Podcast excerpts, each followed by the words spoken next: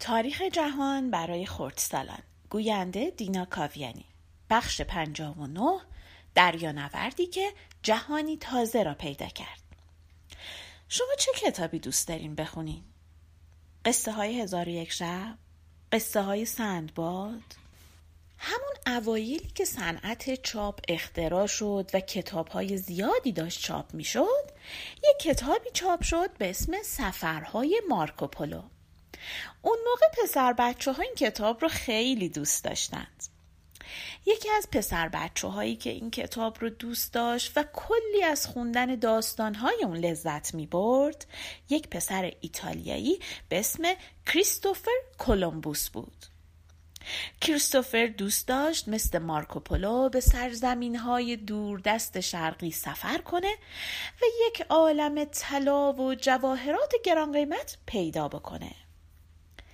کولومبوس در شهر جنوا در شمال ایتالیا به دنیا اومد اون هم مثل بیشتر بچه هایی که در شهرهای کنار دریا به دنیا میاد داستانهای زیادی از سفرهای دریانوردان شنیده بود و بزرگترین آرزوش این بود که به یک سفر دور و دراز دریایی بره و سرزمین های شگفتانگیزی رو که در داستانها خونده بود از نزدیک ببینه. بالاخره بخت یارش شد و در چهارده سالگی به اولین سفر دریاییش رفت.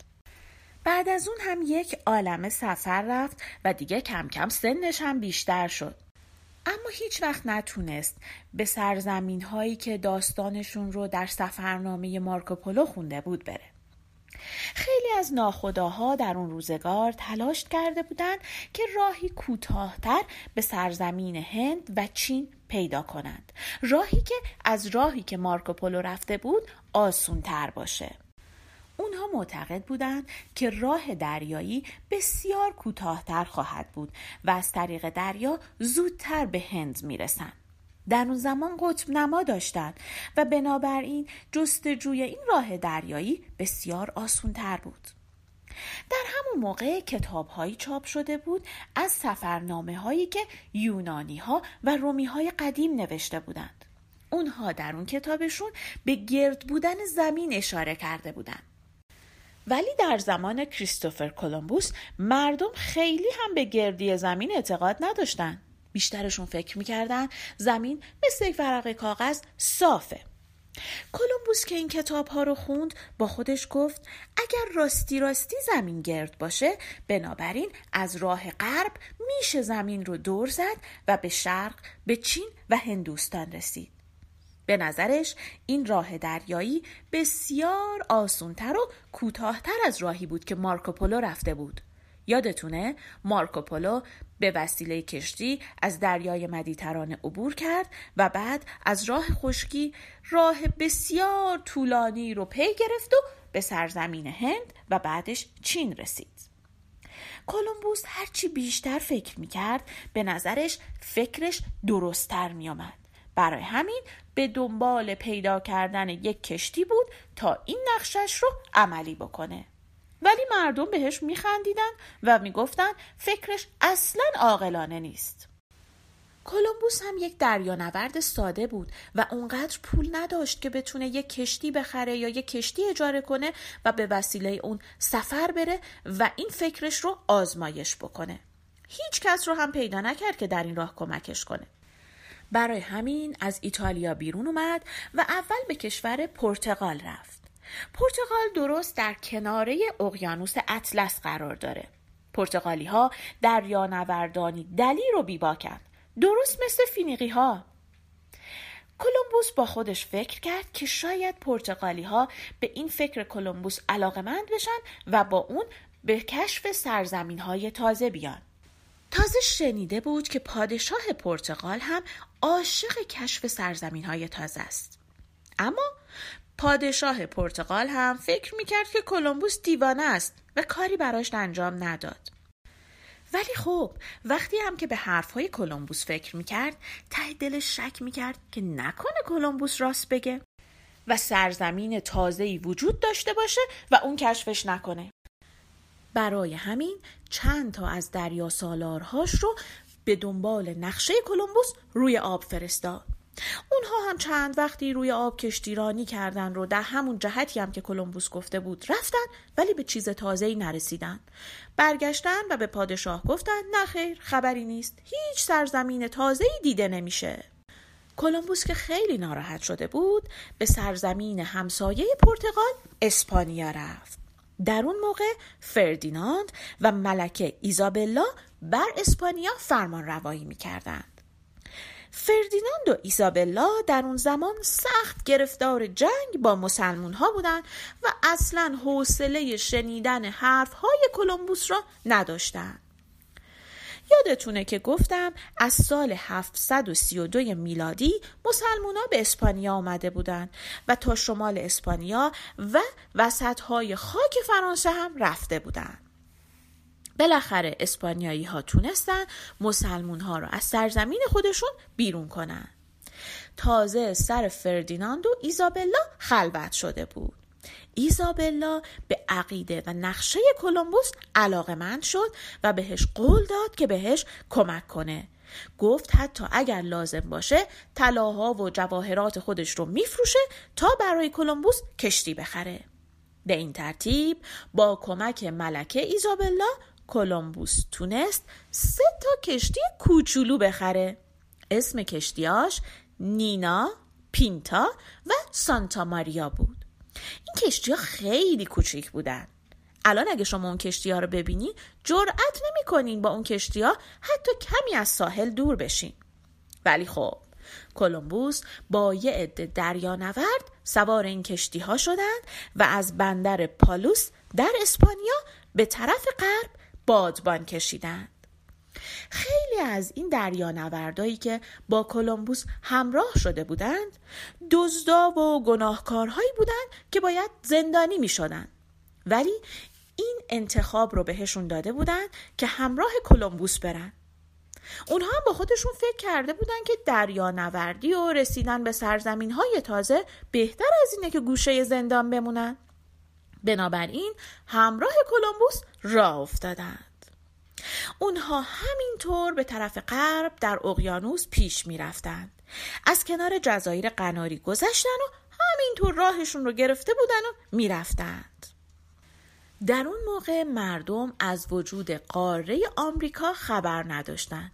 فکرشو بکنین یعنی هیچ کس اون موقع نمی‌دونست که قاره آمریکای شمالی داریم و قاره آمریکای جنوبی کلمبوس و دریانورداش به این فکر بودن که از طریق غرب زمین رو دور بزنن و به چین و هند برسن.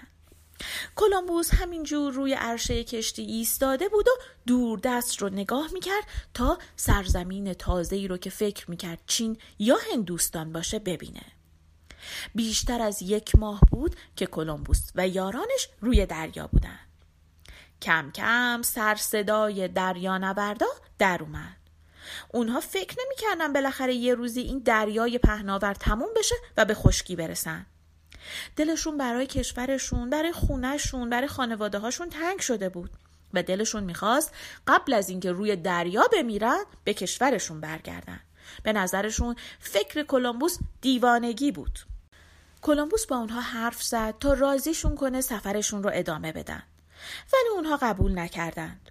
با خودشون تصمیم گرفتند که شب کلمبوس رو توی آب بندازن و بعدم به اسپانیا برگردن و بگن حادثه پیش اومد و کلمبوس تو دریا غرق شد و ما هم برگشتیم. ولی قبل از اینکه این نقششون رو عملی کنن یکی از دریانوردا یک شاخه تمشک پر از تمشک تازه روی آب دید و همون موقع مرغای دریایی رو دید که تو هوا پرواز می‌کردن. مرغای دریایی هیچ وقت خیلی از ساحل دور نمیشن. به نظرتون معنی اون شاخه تمشک و اون مرغای دریایی چی بود؟ بله درسته. اونا به خشکی نزدیک شده بودند. خیلی خوشحال بودن خیلی. دست آخر صبح روز دوازدهم اکتبر سال 1492 میلادی اون سه تا کشتی به ساحل رسیدن. کلمبوس و یارانش پاشنو رو خشکی گذاشتن و خدا رو شکر می‌کردن که بالاخره به خشکی رسیدن و پرچم اسپانیا رو اونجا روی زمین کوبیدن.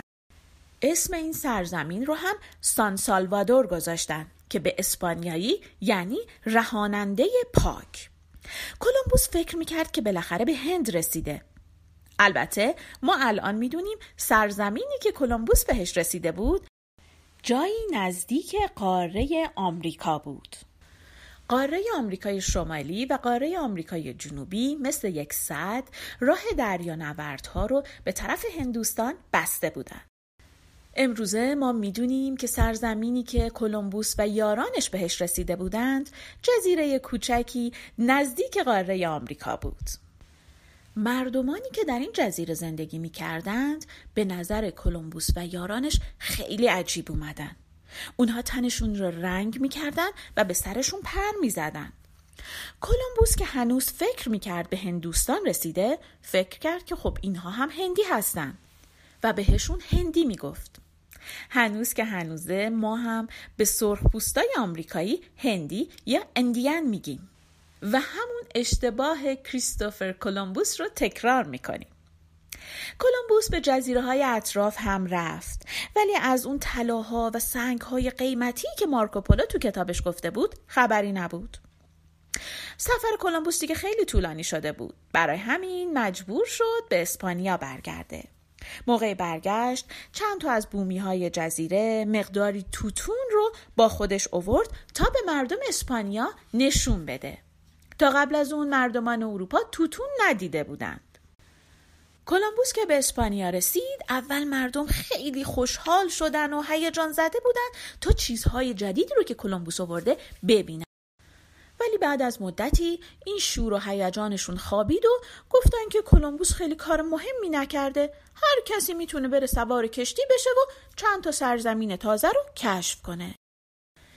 یک روز که کلمبوس همراه نجبا و شاه دور یک میز نشسته بودن و نهار میخوردند یک تخم مرغ رو برداشت به اونها نشون داد و گفت کی می‌تونه این تخم مرغ رو از سرش روی میز بذاره و نیفته تخم مرغ؟ همه تلاش کردن ولی نتونستن.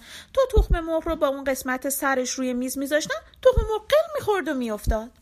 نوبت به خود کلمبوس رسید.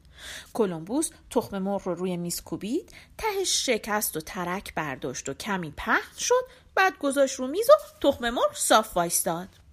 بعد گفت می‌بینی وقتی راه کار رو بلد باشین انجام اون کار خیلی آسون میشه. درست مثل کار من.